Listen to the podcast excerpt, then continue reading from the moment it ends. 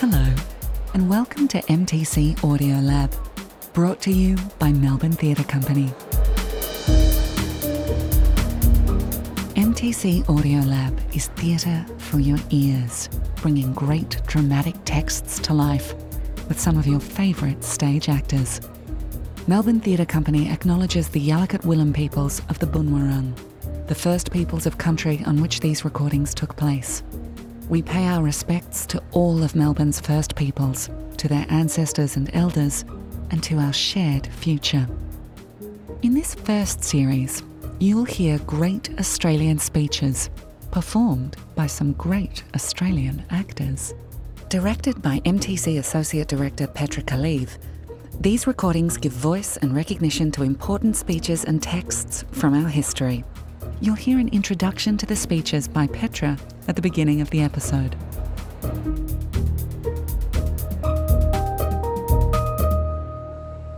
The Man from Snowy River is a poem by Australian bush poet Banjo Paterson. It was first published in the Bulletin, an Australian news magazine, on the 26th of April 1890.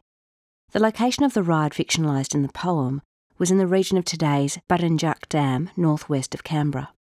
Paterson had helped round up brumbies as a child and later owned property in this region. The poem was written at the time when Australia was developing a distinct identity as a nation. The Man from Snowy River is read by Mark Coles Smith. There was movement at the station, for the word had passed around that the colt from Old Regret had got away, and had joined the wild bush horses. He was worth a thousand pound, so all the cracks had gathered to the fray. All the tried and noted riders from the stations near and far had mustered at the homestead overnight.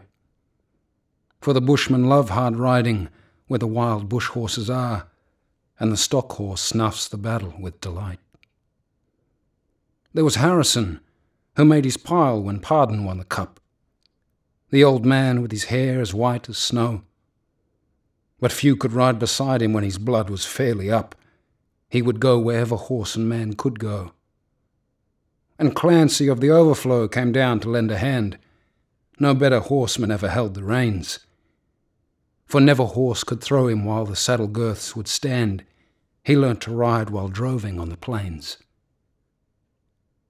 And one was there, a stripling on a small and weedy beast. He was something like a race horse undersized. With a touch of Timor pony, three parts thoroughbred at least, and such as are by mountain horsemen prized. He was hard and tough and wiry, just the sort that won't say die. There was courage in his quick, impatient tread, and he bore the badge of gameness in his bright and fiery eye, and the proud and lofty carriage of his head. But still so slight and weedy, one would doubt his power to stay. And the old man said, That horse will never do.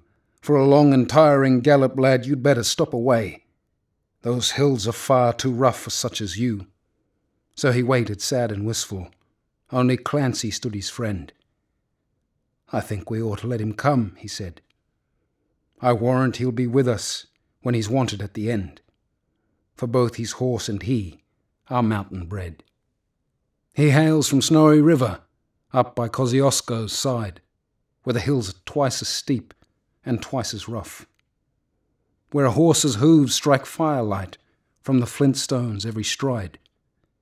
The man that holds his own is good enough, and the snowy river riders on the mountains make their home, where the river runs those giant hills between. I have seen full many horsemen since I first commenced to roam but nowhere yet such horsemen have I seen. So he went. They found the horses by the big mimosa clump. They raced away towards the mountain's brow. And the old man gave his orders Boys, go at them from the jump. No use to try for fancy riding now. And Clancy, you must wheel them. Try and wheel them to the right. Ride boldly, lad, and never fear the spills. For never yet was rider that could keep the mob in sight if once they gained the shelter of those hills. So Clancy rode to wheel them.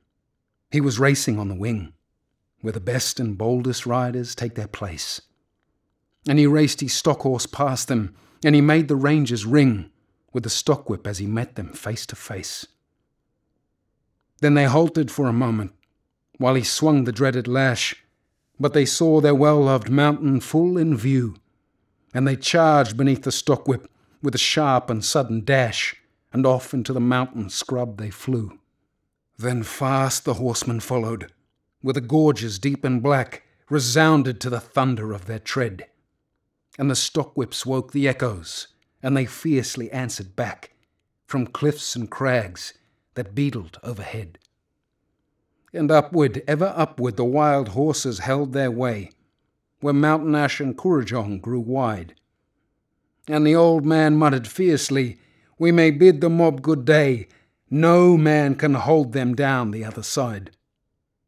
When they reached the mountain's summit, even Clancy took a pull. It well might make the boldest hold their breath. The wild hop scrub grew thickly, and the hidden ground was full of wombat holes, and any slip was death. But the man from Snowy River let the pony have his head, and he swung his stockwhip round and gave a cheer and he raced him down the mountain like a torrent down its bed, while the others stood and watched in very fear. He sent the flint stones flying, but the pony kept his feet. He cleared the fallen timber in his stride. And the man from Snowy River never shifted in his seat. It was grand to see the mountain horseman ride. Through the stringy barks and saplings, on the rough and broken ground, down the hillside at a racing pace he went, and he never drew the bridle till he landed safe and sound at the bottom of that terrible descent. He was right among the horses as they climbed the further hill, and the watchers on the mountain standing mute. Saw him ply the stockwhip fiercely, he was right among them still as he raced across the clearing in pursuit. Then they lost him for a moment where two mountain gullies met. In the ranges, but a final glimpse reveals. On a dim and distant hillside, the wild horses racing yet, with the man from Snowy River at their heels. And he ran them single handed till their sides were white with foam. He followed like a bloodhound on their track. Till they halted, cowed and beaten. Then he turned their heads for home. Then alone and unassisted, brought them back. But his hardy mountain pony, he could scarcely raise a trot.